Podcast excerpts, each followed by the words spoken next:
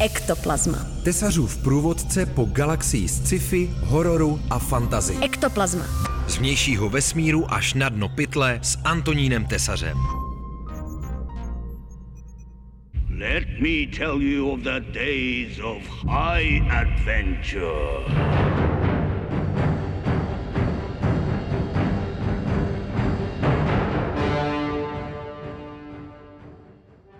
Krom s vámi a příjemné odpoledne. To vám přeje Antonín Tesař v pořadu Ektoplazma, kde dneska budeme listovat nemedijskými kronikami a vybírat ty největší dobrodružství ikonického hrdiny žánru Sword and Sorcery Barbara Conana. Konanovi se dneska budeme věnovat v médiu komiksu, protože si myslím, že rozhodně stojí za vaši pozornost právě probíhající projekt francouzského nakladatelství Glena, které vydává sérii plánovaných 12 alb, z nich každé vychází z jedné konanovské povídky od Roberta Ervina Hovarda a každou tu povídku zpracoval jiný ze špičkových francouzských komiksových výtvarníků. Ve Francii zatím vyšlo devět těchto alb, v češtině zatím dva souhrné svazky, ve kterých najdete teda první šestku z toho plánovaného tuctu. Ektoplazma. Téhle té komiksové konanovské inkarnaci podle mě stojí za to věnovat pozornost v první řadě už právě kvůli zmiňované kresbě. Ta je, myslím si, u všech těch povídek hodně nadstandardní, je vidět, že tenhle ten hozený, skrvavený meč ti výtvarníci velmi hrdě a velmi zodpovědně zvedli a prakticky každé to album se vypořádává s tou konanovskou látkou důstojně a navíc hodně pestře.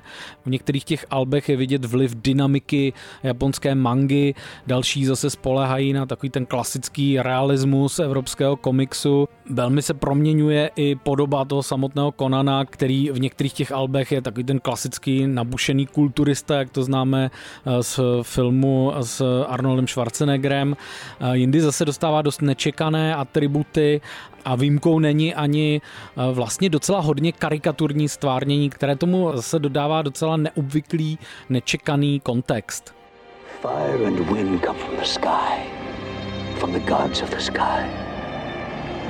But Crum is your god.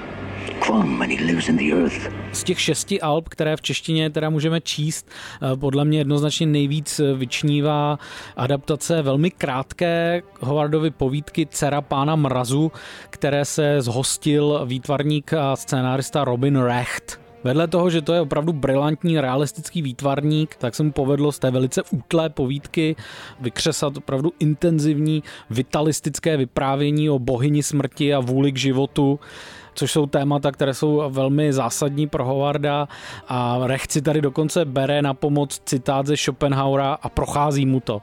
Takže tohle je opravdu vrcholná záležitost a není divu, že v úvodním slově k tomu druhému sebranému svazku v češtině věhlasný spisovatel Michael Moorcock právě Rechta a jeho dceru pána mrazu zdůrazňuje jako zásadní.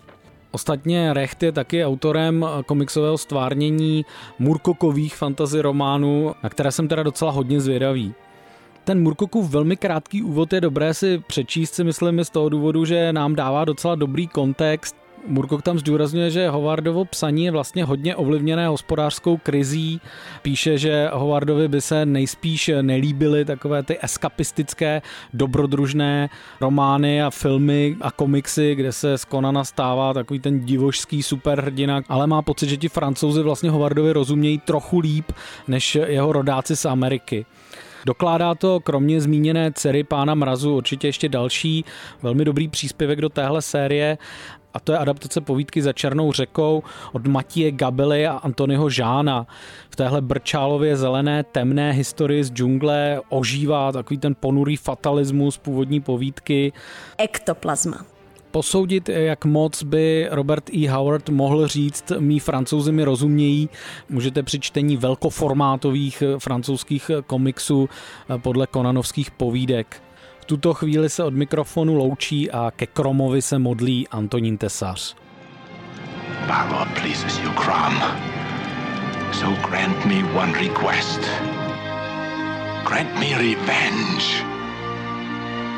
And if you do not listen, then the hell with you.